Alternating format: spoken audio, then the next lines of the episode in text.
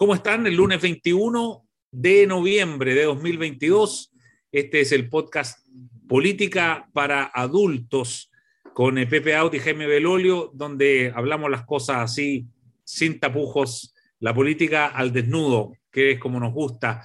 Además, en una, en una semana en que ya estamos con eh, otra de las pasiones eh, mundanas y carnales, como es el fútbol, estamos ya con un campeonato de fútbol abierto Así que, ¿cómo están eh, Pepe Aut y Jaime Belolio en esta semana? Muy bien. Bien, pues, muy bien. Yo me imagino que uno tiene que decir qué, equipo le gusta que, o cuál equipo espera que gane el Mundial, porque yo en ausencia de Chile y de Italia, que sería mi segunda eh, selección, eh, obviamente me sale lo latinoamericano y particularmente Brasil. porque mi amigo por Brasil. Sí, mi amigo argentino se pondría muy pesado. ¿sí? Yo voy por Argentina, yo voy por Argentina y Alé la France, que es mi segunda patria. Ah, Así que Argentina y Francia. Pero creo que Brasil, Argentina, Francia y Países Bajos van a estar entre los cuatro finalistas. La A ver, a ver, de nuevo. Brasil. Argentina, Francia, Brasil y Países Bajos. Perfecto. Y, entre ya no es Holanda, tú sabes. Claro, Países Bajos. ¿Y tú, ¿Y tú, Jaime, entre los cuatro? Yo la única diferencia es que en vez de Países Bajos creo que va a estar Portugal. Pero mm, eh, y, que, y, que, la final podría perfectamente ser Brasil-Portugal. Pero bueno, vamos, vamos a ver cómo, cómo parte. Hoy día Inglaterra partió increíble, además, el 6-2. No pude ver todos los goles, pero bueno. Claro, pero, pero ojo que el arquero de Irán se lesionó muy pronto, ¿ah? Y dicen que el arquero era bastante fundamental, así que ahí, ahí, ahí pongamos un asterisco, diría yo, en esa goleada. Oye, pero entretenido, lo bueno de esto es que va a quedar registro, entonces le vamos a poder cobrar los pronósticos al final, como siempre se hace en la vida. Así es que me parece muy bien. Oye, a propósito de que estamos en el Mundial, hay gente que dice que hay que aprovechar de época mundialera para ahí meter, eh, hacer otras noticias, digamos, que uno prefiere que estén más en segundo, en, segundo plano y aprovechar eh, que el Mundial atrapa mucha atención.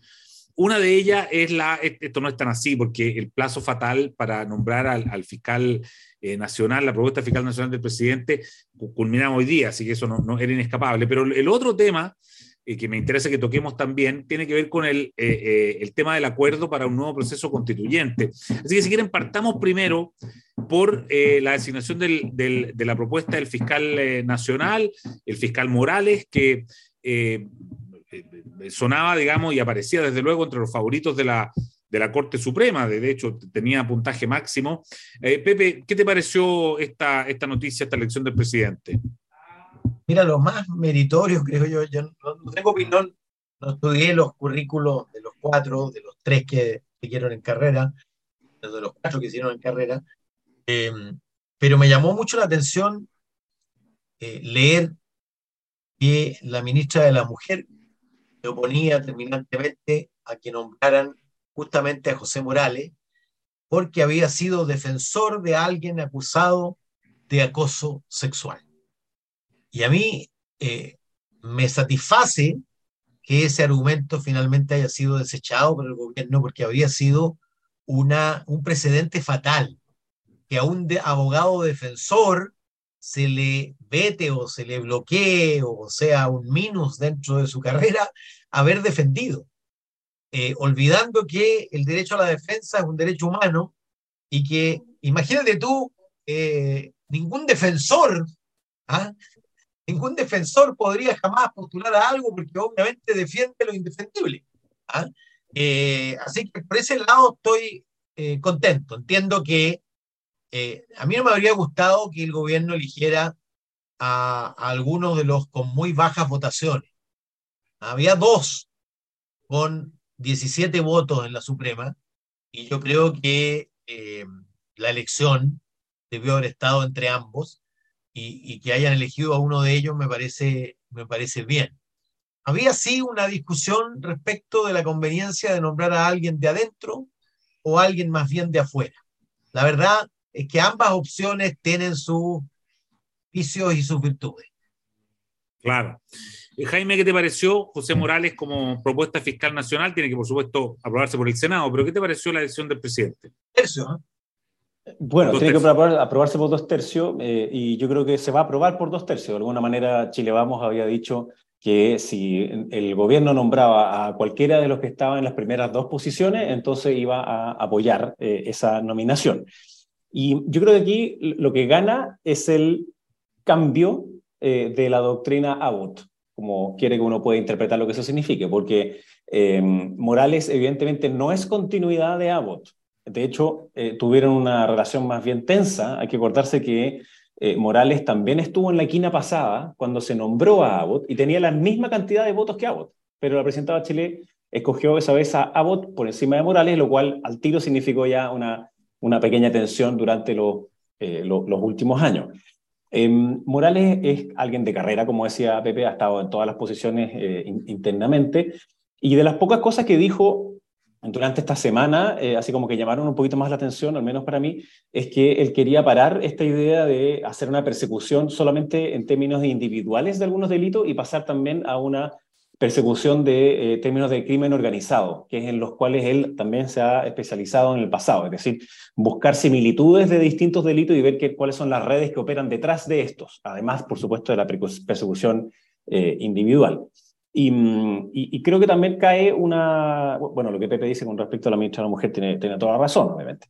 Eh, y luego había otra opción que yo sé que al gobierno como que le gustaba un poquito, que era eh, Marta Herrera, que era continuidad absoluta de Abbott, pero que a la vez habría sido también poco, eh, un poquito complejo porque ella fue la que se acercó al Partido Socialista un, un par de días antes que el PS presentara la segunda acusación constitucional contra el presidente Piñera y después tuvo que reconocerlo, que se había juntado y que había, había dado su opinión sobre la eh, presentación antes de presentarla. Y luego ya es conocida una conferencia de prensa donde ella habla eh, de manera muy imprudente, después se pasea por Matinar y otro, y por tanto habría sido una figura, en mi opinión, muy imprudente como, como, como fiscal.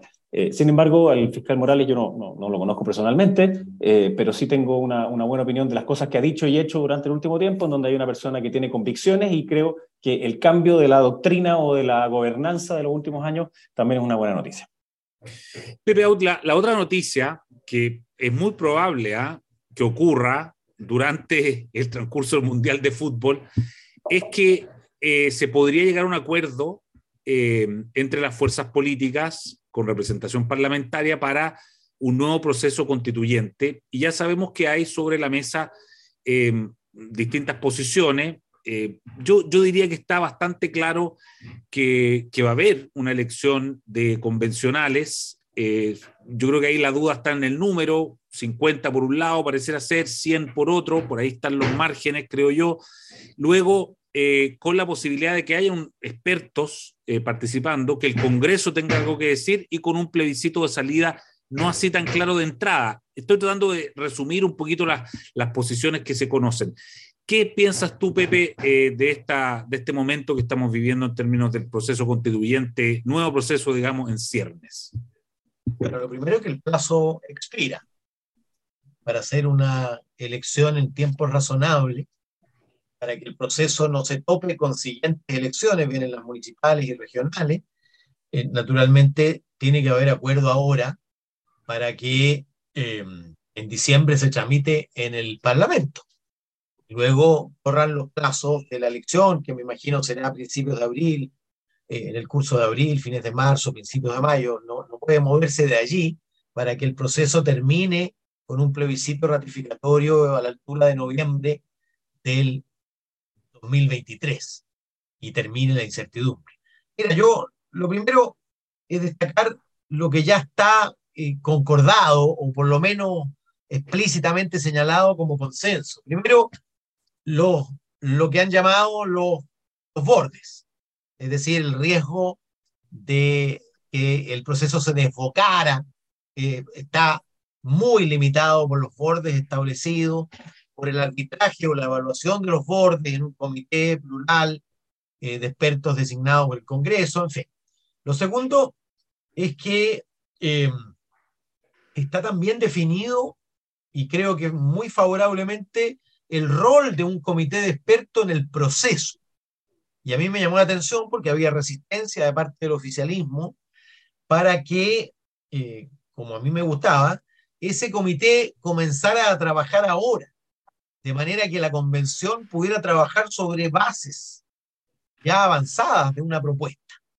¿ah? Esto es muy importante porque, porque tú tienes que armar el cajón, porque si no, la propuesta resulta ser un cajón desastre, que es lo que de alguna manera ocurrió. las constituciones tienen una coherencia y esa la puede dar la propuesta de base del comité de expertos sobre la cual trabajaría la convención. Y luego está muy cerca, a mi juicio. Eh, por supuesto, la derecha está proponiendo el esquema que le resulta más conveniente desde el punto de vista electoral, porque sobre representa a las regiones respecto de la región metropolitana, donde le fue un poquito menos bien al rechazo. Eh, piensa tú que la región, si se elige con el esquema senatorial, que es lo que propone la derecha, eso significa que el 40% de los electores elige a solo 10% de los convencionales, ¿ah? porque se eligen 5 senadores, se elegirían 5 de 50, y eso por supuesto viola, a mi juicio, un principio básico que no hay que olvidar y que fue muy importante a la hora de, de evaluar el, el sobrenúmero de, de escaños reservados, que es la igualdad del voto. La igualdad del voto no corre solo respecto de ciudadanos no indígenas versus ciudadanos indígenas. También corre entre ciudadanos de Maipú y ciudadanos de Aysén. Y no puede ser que el ciudadano de Aysén, a la hora de hacer la constitución, ¿ah? otra cosa del Senado, pero a la hora de hacer la constitución, el voto de Aysén valga 28 veces más que el voto del maipucino o del buinense, para hablar en código eh, Belolio. ¿ah? Eh, por lo tanto, a mí me gustaría que llegaran a un número eh, que puede ser la mitad del, de la Cámara, es decir, en torno a 75, 78, que simplemente se eligiera en cada región el número de diputados que se elige dividido por dos. ¿ah? Y eso permitiría mayor proporcionalidad, porque en la región metropolitana son 46 diputados, elegirías 23, en otros lugares elegirías 2, en otros 4, eh, en fin, en otros seis, ocho, eh, pero con una mayor relación entre el número de convencionales y el tamaño de la población. a mí, a mi juicio, me parece que es un criterio que no se puede, que no se puede escapar a la hora de hacer una cuestión que requiere mucha representatividad y legitimidad. Eh, me parece también que hay consenso respecto de los tiempos, no más de seis meses para que termine dentro del año 23 y no nos pasemos al siguiente año, que es por lo demás el año de las elecciones de, de alcaldes, concejales, pobres y gobernadores regionales, que estarían contaminados por este proceso y yo creo que los primeros opositores a que pase el año siguiente son los propios, los propios alcaldes y gobernadores. Por supuesto. Jaime Belolio, este acuerdo que parece que es inminente ya, ¿qué, qué piensas? Em, yo creo que es, están cerca, pero nunca tanto. Eh, es decir, no, no veo que vaya a ser eh, esta semana, digamos. No, no veo em, inclusive que pueda ser la próxima semana. O sea, mi impresión es que se están medio atorados en, en varias cosas. Varias ya las comentaba Pepe, así que eh, estas las dejo ahí. Em, pero cuando el gobierno sube ocho puntos en la cadena de la semana pasada, se echó un poco para atrás y dijo, ah, mira, esto que estábamos a punto de acordar, en verdad ahora parece que no nos está yendo tan mal. Entonces, eh, eh, creo que ha vuelto a resurgir una especie de lógica negacionista de los resultados del 4 de septiembre. Eh, y el ejemplo, pero prístino de eso, es el de Fernando Atria este domingo en la tercera, donde dice algo así como, no creo que las personas hayan rechazado el contenido de la Constitución. O sea, e, esa idea de volver a tontear a 8 millones de personas y decirle que son idiotas, que no leyeron en verdad y por tanto eh, simplemente se dejaron llevar por otras circunstancias, eh, yo la veo presente dentro del Partido Comunista, eh, en donde cada vez que pueden, y Carlos Cariola en su viaje al exterior también dijo lo mismo, que seguían exactamente igual de vigente y que esa idea era un paso para atrás para después ir para adelante. Eh, y, el problema es que eso permea dentro de eh, eh, cómo el gobierno enfrenta después la discusión, en la discusión en el Parlamento sobre otras cosas, pensiones, em, la reforma tributaria y este mismo acuerdo.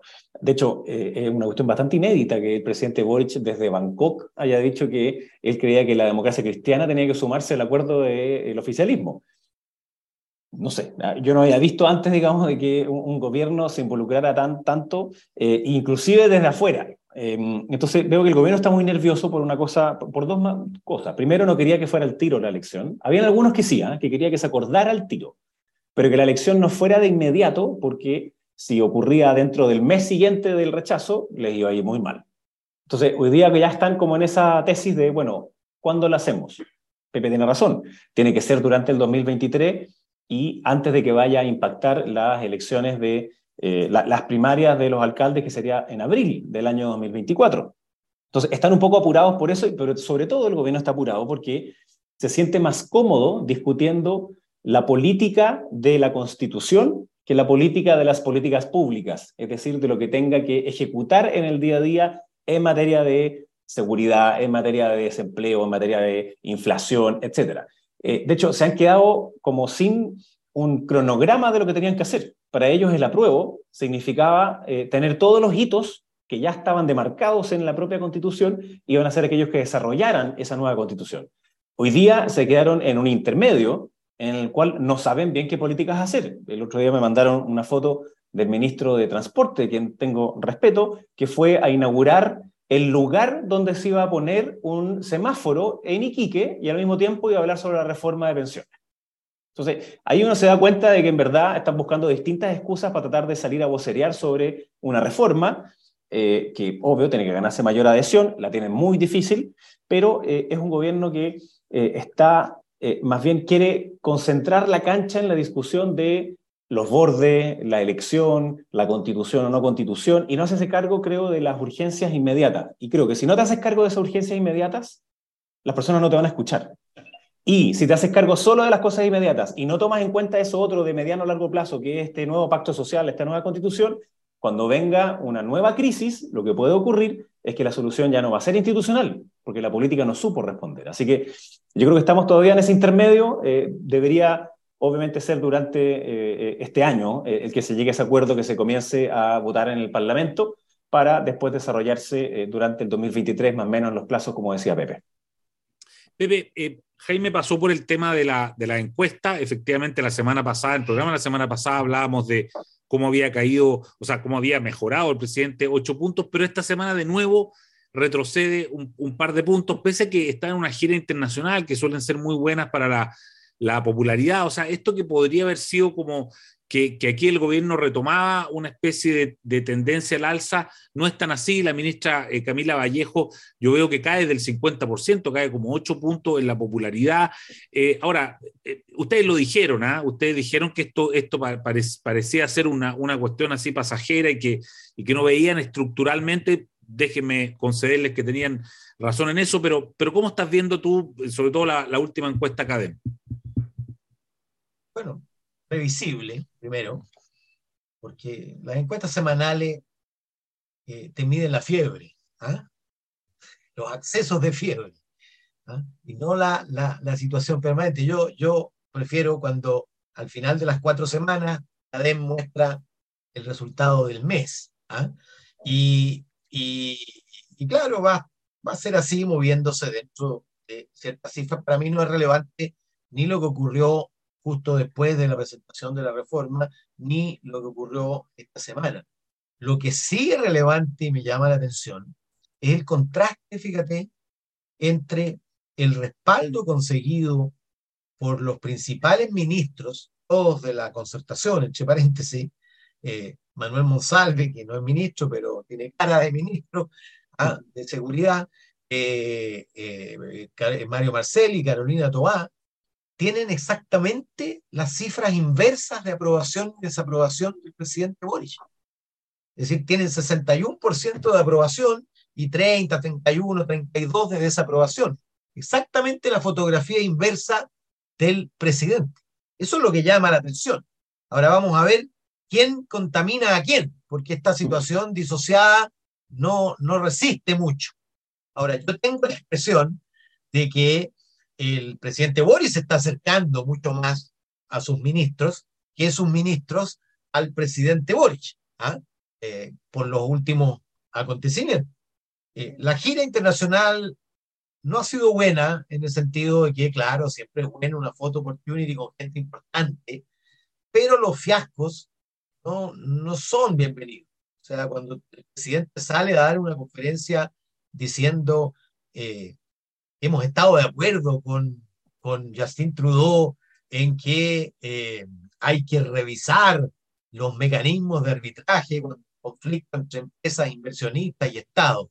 Y luego eh, aparece el papel firmado por ambos, donde elogian que tanto el Tratado de Libre Comercio como el TPP ¿ah? tienen, eh, no me acuerdo de la frase, pero dice eh, que está totalmente resuelto eso desde el punto de vista legal y desde el punto de vista sustantivo, ¿ah? firmado por el propio presidente. Entonces, al final, queda tan en evidencia la faramaya publicitaria y destinada a calmar a la tribu o a atenuar el golpe de la, de la vuelta de Carnero, ¿ah? eh, que, que, claro, esas cosas por supuesto no, no, no favorecen. ¿ah? Ahora yo estaba viendo los mismos datos respecto del presidente en la encuesta que hace Mayol, que es semestral, hizo una en abril y hace ocho en noviembre, y que confirma que el presidente está bastante bien en el ítem cercanía, si tú quieres, empatía, capacidad de empatizar, y muy mal en experiencia, gestión, bueno, y particularmente gestión del problema que más aqueja hoy día y ahoga a los chilenos, que el tema del orden público y la inseguridad. ¿ah? Eh, y mientras eso no se modifique de manera relevante, yo creo que están ayudándolo el equipo nuevo de ministros, pero eh, yo creo que eh, patente, digamos, en, el sentido que marcó y, la gente se hizo un juicio respecto de eso y cuando la gente se, hace un juicio es difícil luego modificarlo. Es más fácil cuando no tiene juicio respecto de algo. ¿ah? ¿Qué es lo que le pasó, por ejemplo, a Boris en la primaria? La gente lo identificaba pero no lo conocía. Por supuesto, empezó a ser conocido y apareció tan distinto de Jadwe, ¿ah? desde el punto de vista de su flexibilidad, su empatía, eh, su cercanía, su discurso más amable, digamos, que arrasó con Jadwe. ¿ah? Y luego algo parecido en la segunda vuelta, pero, pero como gobernante, la gente le ha sacado la patente y yo creo que está todavía muy muy, siendo muy em, víctima de sus cambios de estado de ánimo y de posición respecto de las cosas. No solo respecto de las posiciones que había tenido antaño, no es la historia de Jane Fonda en el pasado que condena, ¿ah? sino que es la, esta, esta oscilación entre discursear para la tribu un día y luego discursear para el país a la semana siguiente o al día siguiente. Ahora, yo creo que lentamente le está encontrando el tono y, bueno, va a dejar de hablarle menos a la tribu y más al país, porque además la tribu tiene la obligación de desplazarse también para sintonizar algo con las preocupaciones y valores ciudadanos predominantes. Si no, eh, francamente, mejor cierra la puerta. Claro. Jaime, la, la, la encuesta CADEM, lo mismo. Eh, bueno, me, ahorró harto, Pepe, porque efectivamente estas varianzas que existen semanales atenúan obviamente en, la media móvil mensual eh, y obedecen a veces a, humor político, no humor en el sentido de risa, sino que humor en el sentido del estatus emocional en el cual las personas están en una determinada semana. Eh, y la semana pasada, sin lugar a dudas, fue, o sea, la antepasada, bien, fue una buena semana para el, el gobierno. en cambio, esta última Mm, yo diría que ni sí ni no, no, no, no, pasó mucho, y claro, como no pasó mucho, entonces bajó un poco la eh, aprobación y subió un poquito la desaprobación, es decir, volvió a, eh, a, como recordarse lo que, lo que pasaba de antes, y yo creo que cada vez más ocurre esta idea que eh, el gobierno es bueno para tener discursos que empatizan, pero malo para luego ejecutar esos discursos y llevarlos a la práctica. el tema de seguridad ciudadana es uno de ellos, digamos, o sea, hoy día vimos además el, paro de los camioneros, donde tenían dos demandas, una tiene que ver con el precio del petróleo, que, bueno, eso ahí el gobierno no tiene nada que hacer, o sea, no, es, no es su responsabilidad, otra cosa, digamos, son los subsidios que se pueden hacer, pero la otra tiene que ver con seguridad, la seguridad en las carreteras, y ahí es donde el gobierno sí tiene algo que hacer. Entonces, e, ese tipo de movilizaciones creo que le pegan al gobierno porque generan desorden público. Es decir, no, no está funcionando de manera eh, con, certidumbre el que yo me pueda trasladar a la salida de Santiago y pueda pasar sin que haya un taco gigantesco. Entonces, a este gobierno le pega el doble cuando sucede en este, este tipo de materia. Em, y, la academia, bueno, eh, tiene razón Pepe en que hay algunas figuras del gobierno que empiezan a desgastarse. Yo creo que es porque, eh, por ejemplo, a la vocera le ha tocado hacer el guiño permanente hacia la tribu en este último tiempo. creo que en eso la ministra Toá eh, ha asumido buena parte de una discusión como más política, no solamente la llevaba a, lo, de seguridad, sino que más política en general, la ministra Analia Uriarte también, eh, y entonces le ha quedado como el rol a la vocera de cuando el presidente dice eh, el TPP es súper bueno, ella tiene que decir después, bueno, pero tenemos las seis letters. ¿Hay terrorismo? Bueno, pero solamente en el caso del molino y etcétera, y no vamos a ocupar la ley. Entonces, claro, e-, ese eje obviamente que hace que haya una mayor desaprobación, porque no, no se cree bien lo que estaba intentando decir el, presidente. Comparto con Pepe que, es una mala noticia, eh, o sea, es, malo el, error de la palabra que ocupa para referirse a Canadá cuando después queda desmentido en el texto, porque había habido antes un gesto que era importante para él, que es que Justin Trudeau le permitió salir a decir que no iba a firmar las side letters, que de nuevo es un gesto hacia la tribu, pero que iban a hacer otra cosa. Y eso es una muestra súper generosa de parte de Canadá, si Canadá no necesita hacer eso con Chile, digamos. Eh, pero, pero todo ese tema de las side letters, los únicos que finalmente lo terminaron acompañando fue Nueva Zelanda, que no está dentro de la solución de controversia, Canadá, que le hace este gesto, eh, y México y Perú, que todavía no lo han ratificado, pero probablemente lo van a hacer así. Pero igual hay una señal que es equívoca. Eh, es qué va a pasar con la economía si es que yo le estoy diciendo, vengan para acá, inviertan, pero en verdad si tenemos problemas no me gustan los tribunales internacionales. Eso también afecta y se ve en la encuesta sobre las expectativas económicas. entonces, teniendo eh, alzas de precios, teniendo expectativas económicas hacia la baja, el gobierno va a estar en problemas de no hacerse cargo de lo urgente. Eh, y termino con eso. Eh, como he repetido en otras veces acá, las personas tienen un futuro en el cual no se proyectan más allá de tres, cuatro meses. Y por tanto quieren las soluciones ahora ya. Y eso cuando se replica o tiene eco hacia la política, la política no tiene mucha intención de cooperar, porque la cooperación solo tiene sentido en el mediano plazo o en el largo plazo, pero en lo instantáneo no. En lo instantáneo es un gallito. Entonces yo creo que vamos a seguir viendo, a pesar de que estemos en, época eh, mundialera, vamos a seguir viendo un poquito de esa trifulca eh, entre distintos sectores políticos, al menos hasta ya cuando vayamos a la final del mundial y nos metamos en época navideña, que ahí ya sí cambia el, eh, el ánimo de los chilenos. El humor, como dices tú. hay, un dato, hay un dato sí positivo de la encuesta, que es la opinión respecto de la propuesta de reforma previsional tú observas, creció un poquito. Antes era 41, 43, ahora es 44 y 44. ¿ah? Es decir, tantos aprueban como rechazan.